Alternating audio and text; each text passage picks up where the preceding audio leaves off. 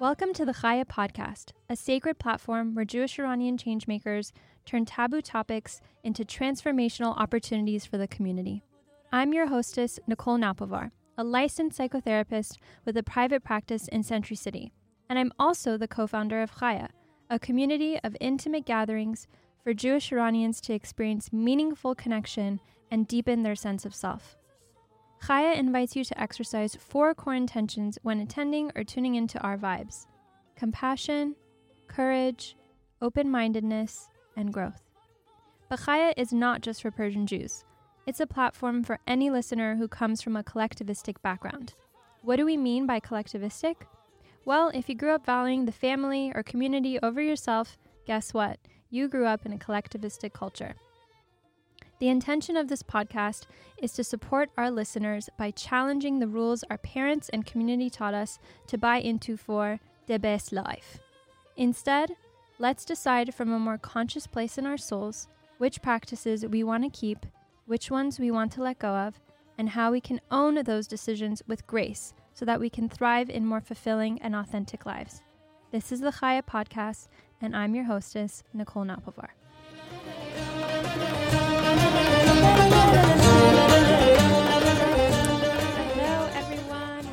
Chaya podcast.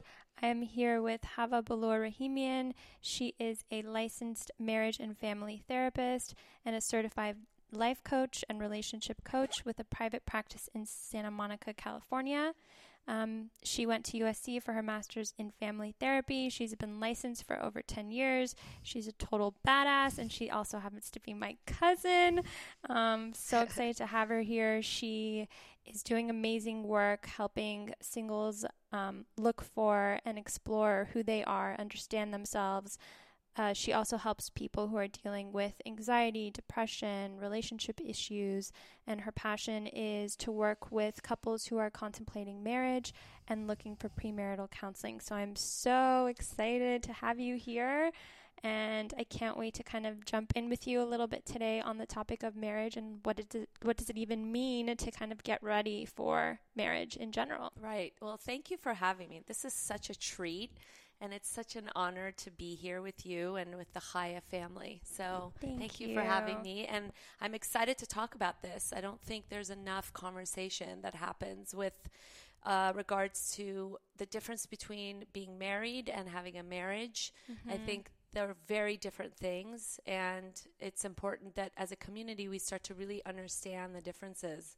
mm-hmm. and even figure out like do we even want to get married is that mm-hmm. something that is important to us. So it's it's really an honor, and I'm excited to talk about it. Yay! Yay! so I would love to just kind of hop in and ask you. What are some trends that you're seeing in the Persian Jewish community when it comes to sort of our generation getting married and by our generation i mean mine mm-hmm. which is like you know Not 20s mine. and 30s and yeah um, i know you've had you have a beautiful marriage mm-hmm with your husband and a beautiful family and you guys have been together for some time and every time I see you guys out I'm just so inspired by your flow and um, how you guys are with one another. It's That's very inspiring. Very sweet. Thank you for saying that.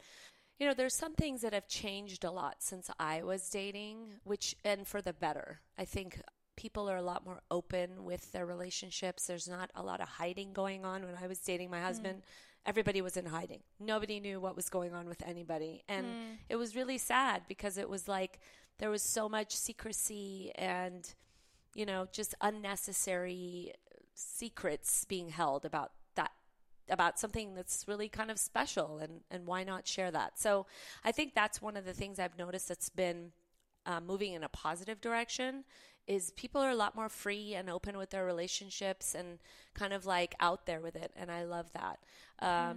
i think a lot of the similar things that i dealt with are still in effect. I think there's a lot of this over attention to perfectionism mm-hmm. i think mm-hmm. the community really really thrives on that and needs that to be real mm-hmm. and perfectionism doesn't exist and there's a lot of shame in being imperfect and having flaws and not having a perfect relationship. And I think that bleeds into the dating world. So I think that's big a big challenge and also comparing relationships to other people you know that was a problem when i was go you know going through the process of meeting and finding my husband and i think it hasn't changed much there's still that grass is greener kind of thing mm. and i think it's really damaging to mm-hmm. i mean it's comparison is a killjoy mm-hmm. it kills joy there's mm-hmm. and gratitude there's no way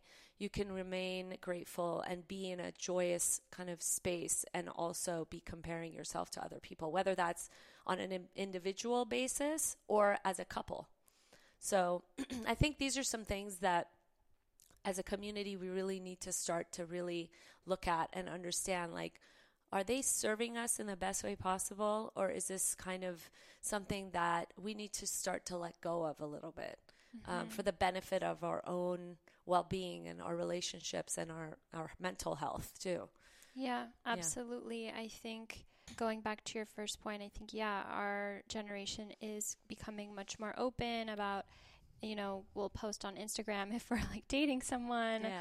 um, and many of us still don't and i don't think there's a right or wrong to that i think privacy can be a beautiful thing and it can keep your relationship really sacred, but I think if you are not sharing your life out of shame, it's a very different thing. Mm-hmm. Out of fear, out of you know judgment. Exactly. So yeah, I love Absolutely. that. Absolutely, and you're right. It, there's a big distinction between trying to protect the relationship and a boundary that you're setting. Mm-hmm. Because you're trying to protect it, and it's what makes you feel safe and connected, versus you know it being th- from fear or from shame or anything like that. Yeah. Yeah. I don't know if this was a thing for your generation, but for our generation, there are still a lot of people who are, you know, settling and not in like a good way. it's like the settling and like, mm. you know, they're getting proposed to and or they're getting married to someone that feels like a no mm-hmm. for them in their body, mm-hmm. you know? Mm-hmm. And so I'm wondering for someone who is in a relationship that feels like a no mm. or feels like a very consistent maybe, you know, is there any way that people can kind of navigate that and like what are some yeah. tips for that? Well, that's that's really I don't want to say shocking because I, it's not shocking. I mean, you know, people go through relationships all the time without really wanting to be there, but feel like perhaps it's their only option or that they don't have any other, you know, what if I let this go? I'm not going to get anything as good as this or mm-hmm. better than this. I think a lot of it could stem from a deep fear of of loneliness and being alone. Mm-hmm. It could also stem from, you know, something that was something as a child and being, you know, anxious about that that lack of connection with another person. Mm-hmm.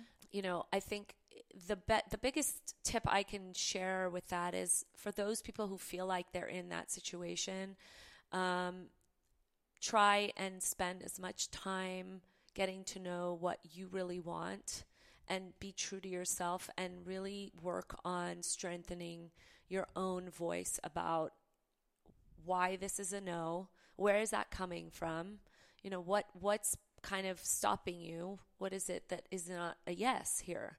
Mm-hmm. And really lean into that and learn a little bit more about it. Mm-hmm. Um, I think it will be very telling to, you know, understanding yourself and understanding why you're having these reactions to this situation. yeah. Know? I love that. Just like getting curious about yourself and yeah. about the relationship. Yeah. I mean, it's telling you something.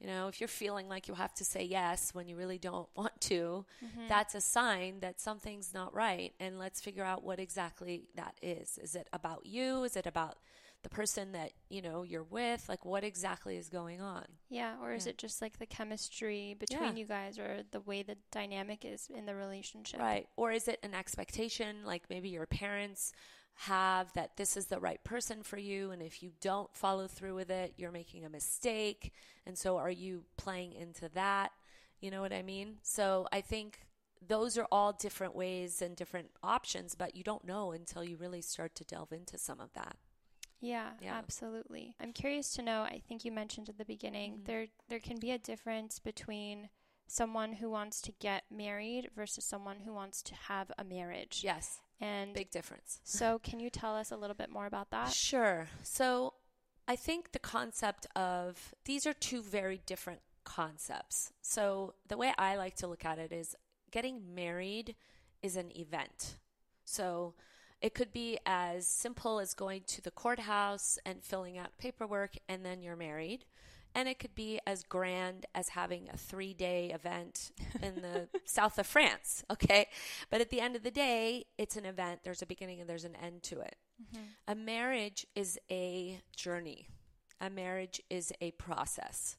And it is, there is, I mean, obviously there's a beginning and an end, but it's not as concrete as that. And um, I, I really think that we as a community don't spend enough time understanding the difference and really focusing on the marriage.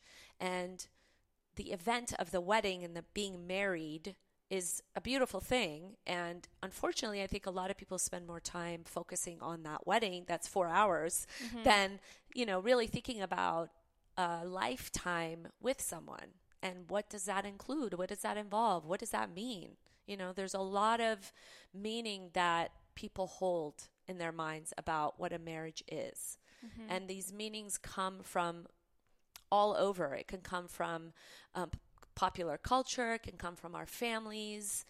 And I think, especially with popular culture, it's this like polarized understanding of what marriage is. Either it's like you're running through the meadow with, you know, with like rainbows and unicorns all around, and it's just bliss all the time, or it's like, the Bundy show, Ted Bundy. I mean, this is way back mm-hmm. in the day, but like, mm-hmm. you know, the wife is nagging and the husband's annoyed and she never wants to have sex and he's like not listening to her and he's trying to run away from her.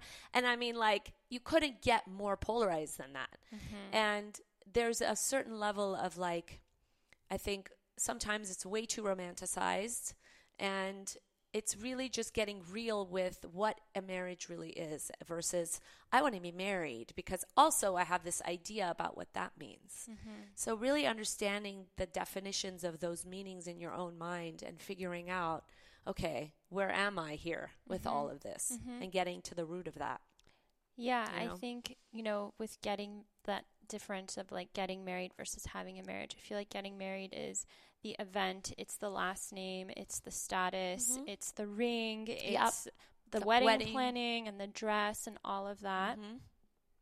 I think having a marriage is your life together, your values together, your goals together throughout the lifetime, your roles together, Yeah. you know. Yeah, exactly. Um, so, I mean, that kind of takes me to my next question, which is so for those of us who haven't been married, Mhm. like, and you say having a marriage is it's a very specific or like it it has its own meaning. yeah. And yeah, I think we do.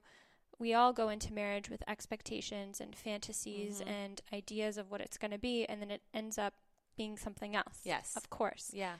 So, what's the difference, you know, for someone who wants to understand or wants to be of the school more of like, I want to have a marriage? Mhm. What do they need to sort of be thinking about? Um, that's a really great question. I think um, I think thinking about what is it that you want your marriage to look like. You know, like, um, and I'm not talking about a fantasy, but really figuring out what your values are, what's important to you, and what isn't important to you. You know, I think in our culture and in our community, so many things are kind of put on us like this should be important to you. This is an important thing. If you have this in your marriage, you're going to be very happy and you're going to be very successful. Mm-hmm. And that's not the case for everybody. So, can we identify what some of those things are? Sure. um, financial stability will make you happy and have a successful marriage. Um, social status is going to have a positive effect on your married life. Having children is going to have a positive effect on your married life. Having a lot of fla- like friends and being social is going to be, you know, a positive thing in your marriage and it's going to lead you down this happy path. So these are just some, you know, basic ideas about what is expected and not necessarily the case, you know. I mean, I'm not going to say that financial security isn't important in a marriage. Of course it is. You know, financial stress is like the number one cause of marital discord and you know, Yeah. and divorce. I mean, that's Yeah. reality. Yeah, the But- top two reasons why I think Yeah. Couples go to therapy is because they're having problems with money or Mm-hmm. they're having problems with sex. Exactly. Those are the two. Yep. So um, I think if you expect, you know, finances to be the only thing that is going to give you a happy and long lasting marriage, it's not. You And- tripping. Yeah, you tripping because money goes away like that. Mhm. It does never last. So there has to be some, you know, kind of um, shared value and shared idea about what it means to have a marriage. What is it that's important to you? Having these conversations. And it's funny because when I was dating Paul, a friend of mine gave me a book and it was called Will Our Love Last? Mm. And she's like, You need to read this book and you guys should talk about this. And it was all about the different kinds of compatibility that exist within relationships. And it was such a gift that she gave me because nobody talked about this stuff back then. I mean, God bless, my parents were wonderful, but like, nobody sat me down and was like, Are you compatible with him in this way? like, no, I kind of had to figure it out by myself, Yeah. right? And, um, and I remember like sitting him down at the Starbucks and, you know, I had the book and I'm like, So, what are your thoughts about money? How do you like to spend money? Like, seriously, we went through this whole thing and you start to understand okay this person shares the same values as i have you know with and there's a whole bunch of different you know levels of compatibility with different aspects of your relationship but i think just being open and having the conversation about this stuff and not just pushing it aside and being like oh this is really uncomfortable i don't want to talk about this Mm-hmm. you're not doing yourself a favor by avoiding it you Mhm. know it's going to it's going to come back Yeah. and it's going to want your attention Yeah. either sooner or later and the sooner the better Mm-hmm. as far as i'm concerned So, what are some? I think this kind of is alluding to this question, but what are some blind spots our generation is having when it comes to discussing marriage and knowing if we're truly a fit? I know you Yeah. mentioned money is one of yeah them. Yeah, I think some of the taboos that we have in this community are the are the blind spots Hmm. Interesting. yeah i think if it's like taboo it's also like let me close my eyes and not talk about it so um I, like I said, money is a big one. And look, money, it's not just about how much you have and how you spend it, but people have a lot of emotional connection to money. Mm-hmm.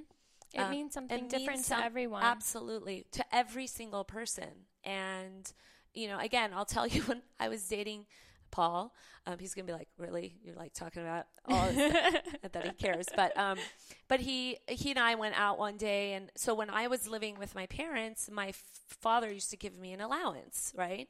And so um, I remember when we had first got married, I was like, I was talking to him, and I'm like, so what's this? How does the allowance thing work? And he looked at me like I was on another planet, and he's like, "What are you talking about?" I'm like, "What do you mean?" Like I hadn't. I just thought that that's what I've, that's what it was. Like that was my perspective. That was my reality. Mm-hmm. And I realized, well, that's not. It has no mean. That has no meaning to him. Like an allowance is like you're not a five year old. You don't need an allowance. You know. Mm-hmm. So I think having the conversation about what does money mean to you? How do you spend it? What do you value? You know, do you mm-hmm. value um, big homes or do you value small, cozy homes? Do you value vacations or not? You know, Yeah. like public school education, private school education, like all of this stuff is so important to talk about. And obviously, I'm not talking about like the first date, but as you see your your relationship is moving in positive long term, you know, perspective and process, it's important to have these conversations. So, money is one of them. Sex is another one. Um, I don't know. I, I I'm I think that this has changed a bit since I was, you know, in that world. But this concept of being a virgin before getting married and all of that, like I think definitely having the conversation about what does sex mean to you? You know, do you are you someone who wants to have sex all the time? How often do you want to have sex? Like, you know, Yeah. talk about it. Yeah. Um, so interesting. Um, you know, one of the questions I ask my clients when they're kind of also navigating this Mhm. is ask your partner, you know, if you had to start saving money, what's the first thing that you would cut? mm, And if you had like a surplus of money, what's the first thing that you would want to spend more Mm. money on? yeah, And it tells you a lot about what they value and what they don't It's a value great as question. much. yeah. Um, and as far as sex, yeah, I think, you know, even just like, uh, you know, there was another exercise I did with a bunch of couples on. I asked all of them to individually write like how often they want to have sex and how often they're actually having it. Mhm. And I put all the numbers on the board like anonymously, and none of the numbers matched because Never. everyone, every couple has like within that couple, yeah, people want to have different amounts of sex Right. and they want um, and their like ability to historically like rec- like recollect how Right. often they're having it is Right. also It's- so off. yeah. You know? They think one thing, but the reality is something very different. yeah. Yeah, and you know these things change over time too. There's ebbs and flows and whatever, but it's good to have some idea about this is a form of connection for me. Like for me, this is how I feel loved, how I feel, you know, connected to you, and and that you know that could be different for everybody. So Mhm. it's good to know when you're going into it what what exactly is that that entails. Mhm. Um, I think another, you know, another taboo um, slash blind spot, I would say, is spirituality. Mm. You know, um, and and whatever that means to people, I think that means different things to different people. But where are you on that scale of spirituality, or or your connection to your religion? Uh, I think mismatched can be very challenging in a relationship and in a marriage. Do you feel like that's more from the ritual standpoint or like the tradition or the observance standpoint or do you feel like that also affects mentality, you know? I think Um, it could be both, honestly. I think it's a way of absolutely connecting to rituals and and you know um, traditions.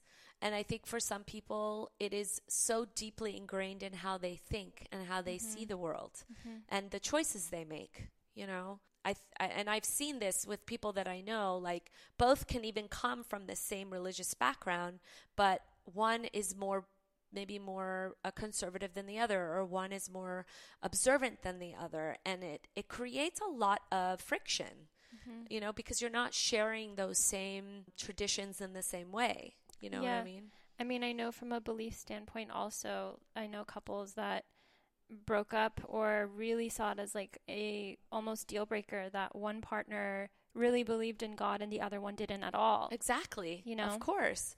You know how how could you, and not just from an individual one to one perspective, but if this couple is planning on having children, Mhm. how does that play into the way that they raise their children with what values that they want to raise them with? Mhm. You know, this is all stuff that you know you don't think about right away. But if children are in the future for for couples, it's really important to understand how this particular aspect of your relationship will play out with your relationship with your kids. mm-hmm. 100%. You know, yeah, and it can be very. Um, confusing. I've seen families with children whose parents are very different on the scale of spirituality and practice. And it's confusing to the kids. Like, okay, is it this or is it that or what is it? You know what I mean? Yeah. Um, and it leaves them feeling a little disenchanted by the whole thing and, you know, maybe kind of is like, eh, I could leave this, you know? Mhm. And it, it actually creates less of a connection to what you're trying to create within the Mhm. family, which is a spiritual connection for your kids too, Yeah. you know? That's really interesting. yeah. I think mental illness is another one. Mm. Unfortunately this goes back to the perfectionistic kind of ways Mhm. and you know mental illness is not talked about enough in our community. There's so much shame about around it. There's so much secrecy surrounding those who suffer from mental illness. And i think if you're in a relationship with someone and it's important to know if there's mental illness in their family you know Mhm. that's a really big part of them and there's no judgment about it. It is what it is, you know. It's it's just part of like I mean, if someone has heart disease, like it's something they've done or, you know, or Yeah. some other, you know, th- something that is out of their control. So I think mental illness and having the conversation and really understanding um, the implications is really important, Mm-hmm. you know, and Mhm. not being scared of it and not feeling like, you know, it needs to be hidden or, you know, swept under the rug. Like there's this belief that, okay, I'm not marriageable if I have some sort of, you know, uh, illness in my family, whatever that may be, whether Mhm. it's mental illness or some sort of, you know, physical thing. So I think there's a big need for that to become a little bit more normalized. Like, guys, people deal with this stuff all the time. Yeah, and I You think everyone is kind of on a spectrum. It's Yeah. not like you have something or you don't. Like, you know, I think of course. we're all kind of if you look at bipolar disorder Mhm. for example it's a more extreme version of like you're either manic or you're Right. depressed but the truth is like Yeah. on a smaller scale i think we're all kind of going through our own of course. cycles Yeah. um And we all have different ways of managing them and dealing with them. And some do better and some need more help. And, yeah you know, there's no shame in that. yeah You know? i think that's also really interesting is like what is your comfort with like okay if you do have a mental illness like what is your comfort with your partner taking medication or not taking medication or Exactly. self-medicating or any of those things Yeah. Yeah. Because that's going to be your reality. And Mhm. It's just, I think it's really the more like kind of open handed people can be about who they are in all aspects, the better off you are because you're not, you know, you're, you're going in with your cards out on the table and being very open about it and being very vulnerable with it. Mhm. And of course, you know, this is with someone that you feel safe with, as someone who has, you know, um, expressed to you enough that you know they're going to handle that with care. But at the end of the day, the more you can openly share these things with, with your people, you know, the relationships, um, I think the healthier it can be in the long run, Mhm. you know? Mm-hmm.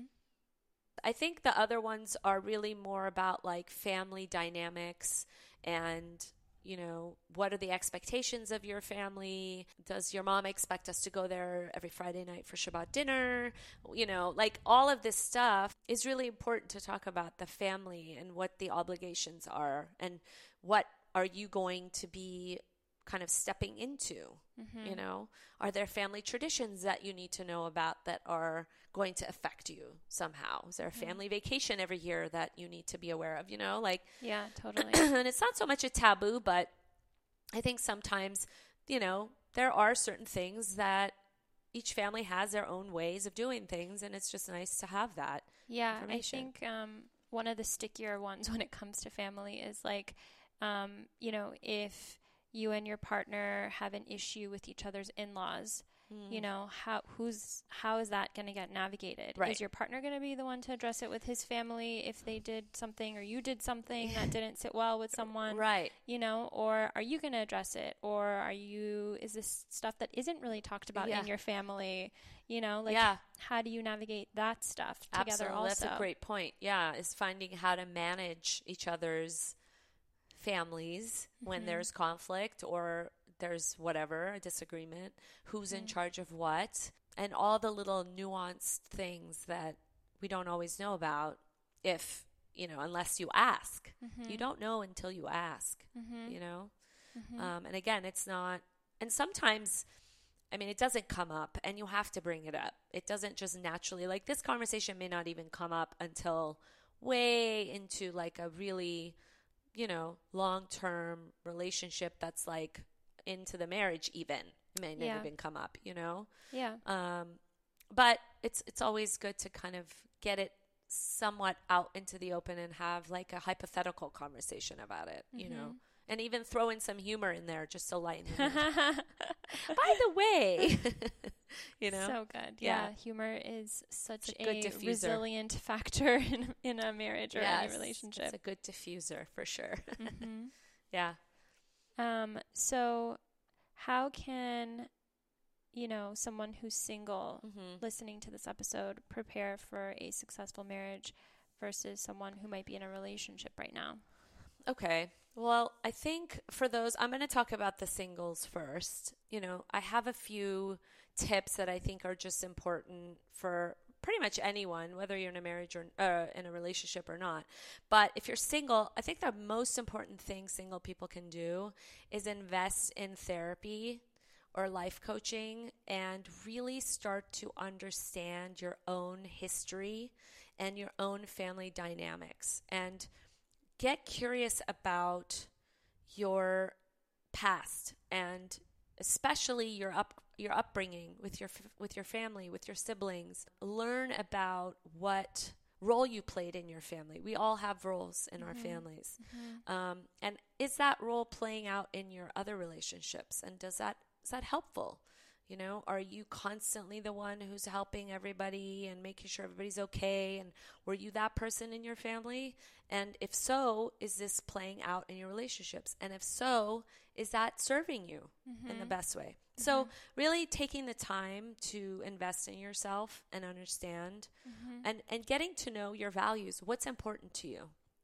You know, I think in our community, so much of our values and our parents' values are so enmeshed with one another that mm-hmm. if you really want to start to understand your own self and what you want to bring to a relationship, you got to kind of dis- dislodge some of that to understand it.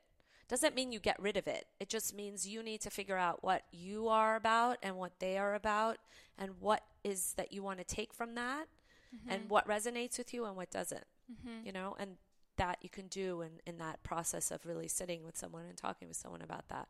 So that that's what I would say. And I would say, honestly, this is something that I never did. I don't think anybody ever does this, but if you have if you have a relationship with your parents, whether they're separated or married, doesn't matter.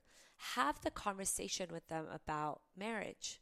Ask them questions about their marriage. Hmm. You know, ask them what they have learned from the process of being married for X amount of years. What would they, what was it that they didn't know that they wish they had known? Beautiful. I love that. You know, this will give you such a perspective from two people who have either figured it out, which is wonderful because they're giving you experience that they've lived through, or they haven't and it hasn't worked out, but that's just as much of a gift too mm-hmm. because you're learning what hasn't worked, which is just as important as what has worked. Mm-hmm. So I think it's really important to speak to, to parents and have this and and if not parents, extended family members, friends, you know, colleagues, coworkers, people that you've seen in your world that you can feel like you can ask these questions to. Mm-hmm. I think that's really beneficial and can Yeah. give you a different perspective. I have a, a really close friend who didn't actually, you know, her parents got divorced and she didn't really get to see a happy marriage. And so what she did for a while was that she went to different families' houses for Shabbat and just kind of observed and learned what their dynamic was Ah. about and like how, you know, loving they were with one another so that she could get a sense of, okay, so what does this look like and what am I wanting to strive for? Mhm. That's beautiful. And how insightful of her to have that kind of awareness that I need to find other examples of healthy, you know, relationships. Absolutely. Yeah.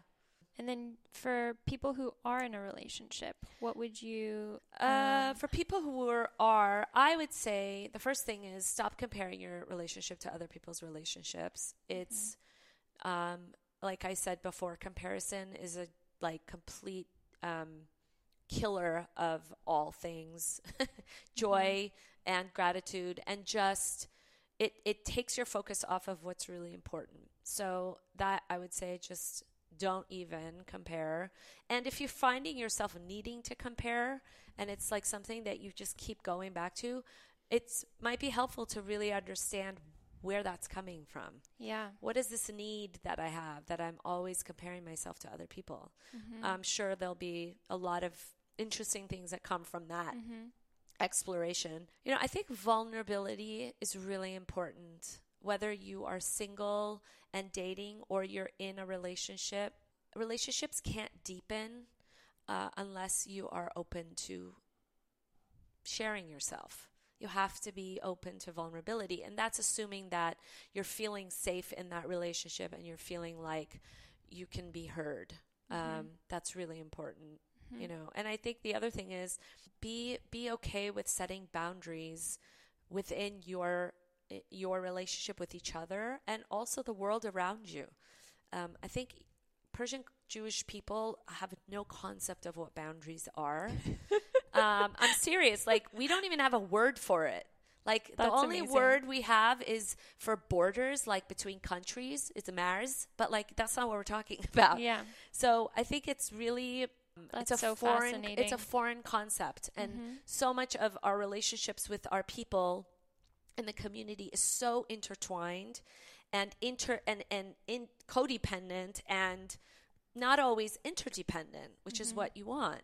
So, what's the difference between codependent and interdependent? So, codependency is really this need for putting all of your energy into helping, fixing, and being there for other people so that you get the love that you want Mhm. and that you you need. Controlling. Yes. Mm-hmm. Yes. That that is in somewhere in in the psyche of these you know codependent person's mind they believe that if they are overexerting themselves if they're pleasing the people in their lives to the nth degree then somehow that makes them worthy of love.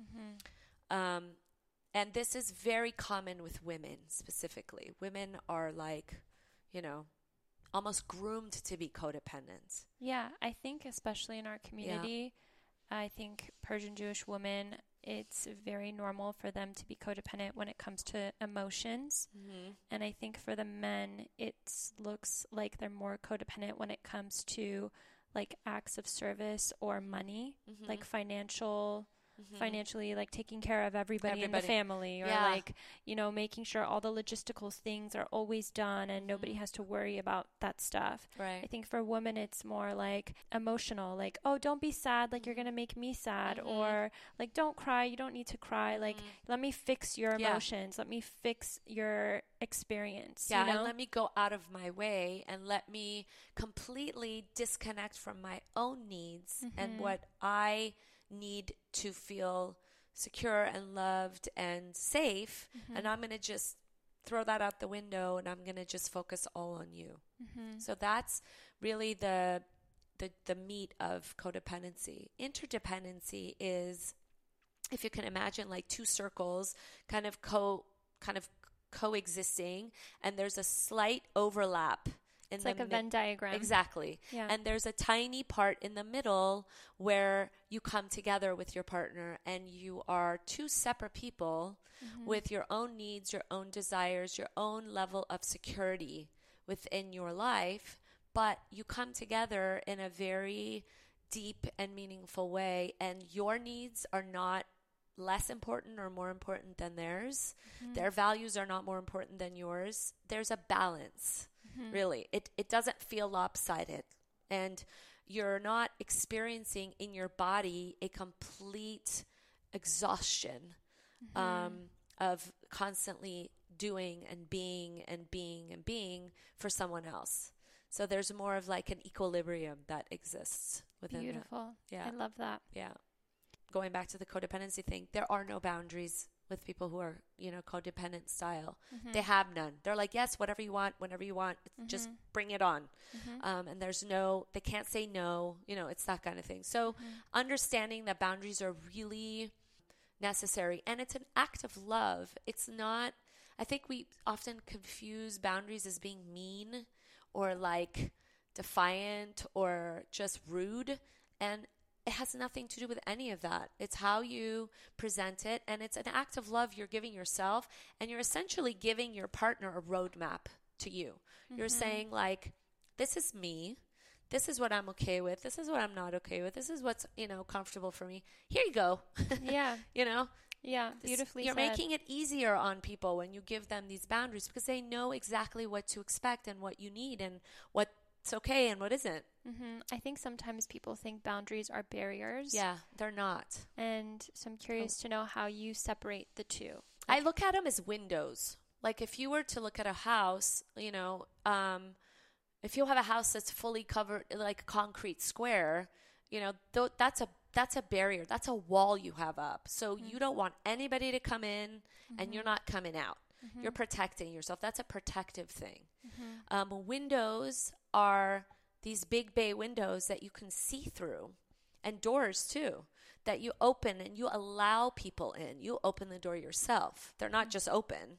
You know, you open the doors, you open the windows, you see out. People can see into who you are, but you you get to decide which open and which ones don't. Mm-hmm. So there's a huge difference between having walls up and having your boundaries. Mm-hmm. You know, and I always just use that as a visual like is it a wall or is it a window and a door?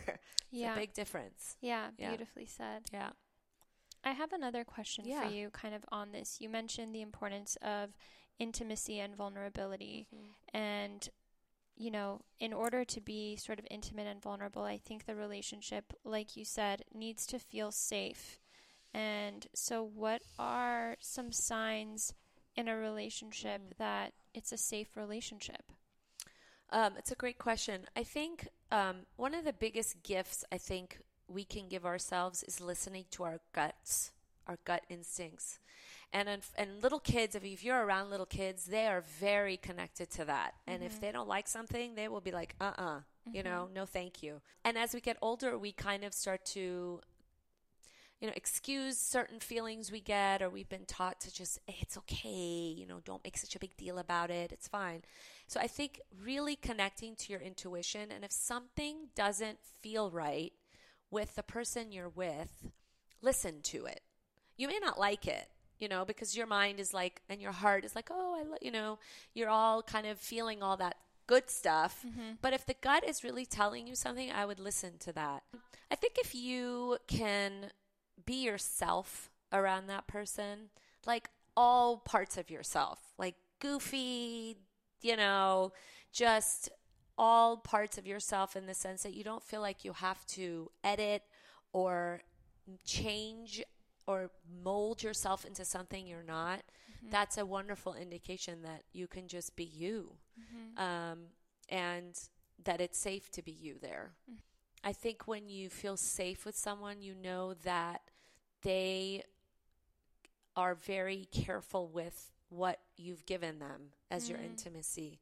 They're mm-hmm. they're taking care of it. They're not you know, they're not sharing information with people that they shouldn't be. They're respecting your boundaries. They're not throwing shit back in your face. Right. They're not manipulating and like creating drama around things that you've shared with them, mm-hmm. you know? Mm-hmm. These are all things and that's what I mean by intuition. Like if it feels like ugh, like why did they say that or why did they tell that person this thing that I just then that's kind of a sign that mm-hmm. maybe this isn't you know, or maybe there needs to be a conversation about that. Doesn't yeah. necessarily mean you need to end the relationship, but totally. You have a conversation, you establish a boundary, hey, talk when about you it. do this, doesn't make me feel safe. Exactly. And by the way, the other thing that I think is so important is the communication of being able to to learn how to communicate with partners. Like couples come in all the time and they have no idea about how to communicate properly. And it's not something you're taught mm-hmm. unless you go to graduate school and then you're taught how to totally. speak properly, to, yeah. you know, and how to communicate. But the average person doesn't know. Especially and, in Persian culture. Oh, no. it's like, oh, God, no. So, you know, hope You know, like, like, but it's okay. Like, just I think understanding how, like, the tools of knowing what an I statement means, how to express yourself without making the other person feel like you're, they're being attacked, mm-hmm. you know. and for every couple, I feel like it's also different. Yeah. You know, what healthy communication, there's so many different versions of it, and yeah. what works for one couple may not work for another couple. That's true.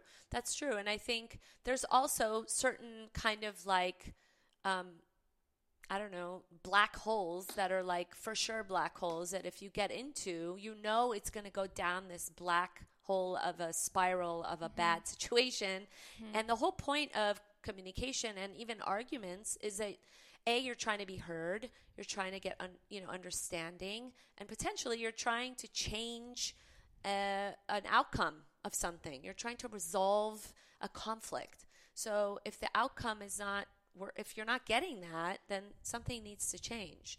And by the way, if if you know people want a resource, the Gottmans, you mm-hmm. know, are wonderful. They have so much wonderful information out there. So if you go on their website, I think it's Gottman Institute. Yeah. Um, they have lots of resources for people. Yeah. They have a few really great books yeah. too, like The Seven Principles exactly. of a Healthy Marriage.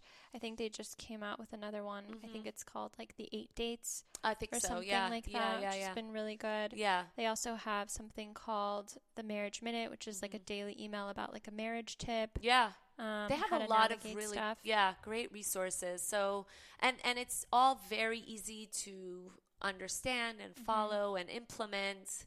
So I highly recommend if you are in a relationship and you're wanting to kind of learn more about this, that's a great place to start. Cool. Yeah. Awesome. Yeah. What advice would you give to someone who's recently gone through a breakup or saw their parents have a really nasty divorce and is now sort of questioning whether they even want to get married. Yeah. Not saying that getting married is like the holy grail mm-hmm. and everyone should do it and it's not for everyone. Right. But how do you know the difference between mm. like, oh, this just isn't for me versus like maybe this is coming from a wound? Yeah. Type of thing. Yeah, that's a really great question. I think a lot of people sometimes mistaken those experiences um, as a sign that they're not going to get married you know, or don't want to have a marriage in the future. So I think if you, you know, had a situation where you were in a in a really in a family whose parents did not have that most, you know, healthy relationship and that's creating a little doubt in you or maybe they just got divorced and you're wondering like, "Oh my god, what's going on?"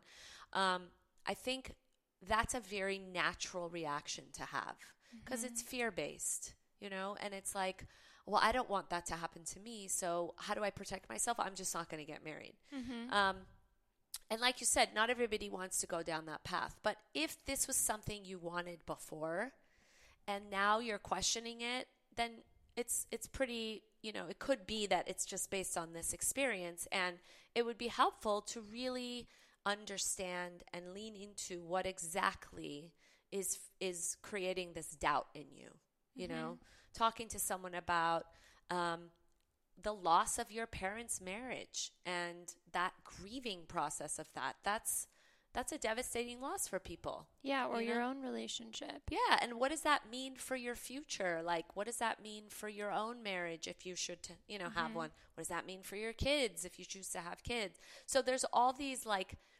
ideas that are also lost with experiencing a divorce in the family and it creates it brings up a lot of that. So my my advice would be don't make any decisions when you're in that state.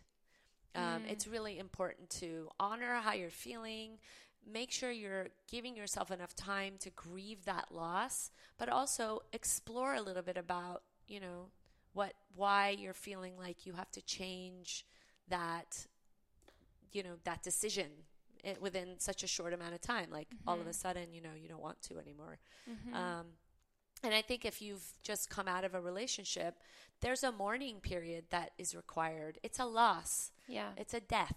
Yeah. You know, you treat it that way. Mm-hmm. It's a mm-hmm. death of not just the person and the relationship, but all the things that you thought about, all the fantasies, all the future, everything, and a version of yourself too, that yeah. who you were in that relationship Absolutely. and that whole world that you guys created. Right, and so many deaths, so many deaths, and I think a lot of times, a lot of people have a reaction to the idea of that more than the actual person that you know they're not with anymore mm-hmm. so of course they're you know they're sad that they're not with that person anymore and it's devastating but it's also that there was so much connected to that person mm-hmm. there was a mm-hmm. story they had already created in their mind mm-hmm. and now that story has ended mm-hmm. and how do i grieve this you know um, so i would say you know spend some time grieving it and give yourself some time to really process it and what did you gain from the from the relationship? Just because it's over doesn't mean it didn't teach you something. Yeah, it doesn't mean it's a, it was a waste. Not at all. I think we can find always something that we learned about ourselves. And I think if you can learn it and apply it to the next relationship in a positive way, then you're ahead of the game. Mm-hmm. It's not a loss. Mhm. It was something that you could look at and say, okay, yeah. I gained this from that. There's a quote that I love that says, "If you left the relationship being a better person or a better version of yourself, then it was a win." Absolutely. I, I for sure agree. And not all relationships are meant to be last forever. Mm-hmm. You know, you got to go through some to really understand what it is that you're, what you want, and the best version of yourself that you could put forward for the Mhm. future relationships. I think it can also be helpful um, for someone who's kind of gone through a breakup or who thought they were going to marry someone and it didn't happen. Is to really, and if you're noticing just that you have maybe now an aversion to marriage or Mhm. future relationships, is to just write a list of all the associations that you have when you Mhm. think of the word marriage or Mhm. the concept of marriage, Mhm. and then sit down with someone and really you know see if they'll Yeah. challenge you on that see if they'll validate you on that see where where it kind of lands Um, Absolutely. it's a belief system, you know, that we we de- develop over time, whether it's from the past or from relationships that have not, you know, that have ended. Mm-hmm. That creates a story in your mind, and like you said, I think it's really important to just flush those out. yeah Yeah, yeah um I like that idea. It's a good one. in our community as Jewish Iranians, there are a lot of, like you said, rules and formulas for what's going to create a successful marriage or successful life. Mm-hmm. And it comes from the best of intentions, but those formulas don't always work for it's not a, you know a one fits all kind Yeah. of solution. Of course. So I'm curious to know for you, what is one rule that you've broken in the Jewish Iranian community, and what did you learn or gain from breaking that rule? When I was in my 20s, um, you know, it was like, okay, it's time to get married and, you know, you're going to go on these blind dates. And, you know, this was way before all the apps were out. So people were like constantly setting people up. And, and, you know, I went on them because I was like, okay, you know, this is another way to meet people. But there was another side, which was that I was dating whoever I wanted to date. Um, and my parents didn't know. I was like all about the like stealthy, you know, um, dating, and I and I chose and I knew that it was not something that was approved of, but I didn't care, um, and I just went went ahead with it because I knew that if I didn't, I would not be able to forgive myself for it.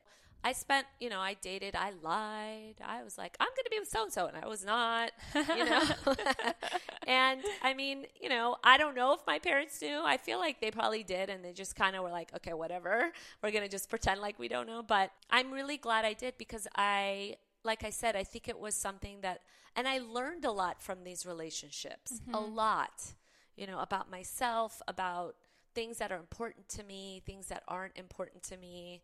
It really like validated a lot of things that I needed validation about. And I also was like, eh, you know, maybe this isn't as important as I thought it was. So I think just following that, your heart and your gut, and knowing that it's not going to lead you down the wrong path, even though some people may say it is. It wasn't. You know, it was no no harm done. It was a very positive experience for me. Beautiful. Yeah. Thank Yeah. you so much for being this here. This was so fun. Thank I you for enjoyed it me. so much. Me too. And I'm curious to know how our listeners can get more of you or contact you. Thank you. Yeah. So I'm on Instagram. Um, my handle is Healing with Hava. And then I also um, I have an email address if anyone wants to contact me. It's um, Hava B and then my last name, Rahimian, at gmail.com. Um, so yeah, that's where you can find me. And um, it would be great to connect with all of you guys. Would love to hear from you. Love it. Thank you for having me. Thank this was you. so fun. Love you. Love you.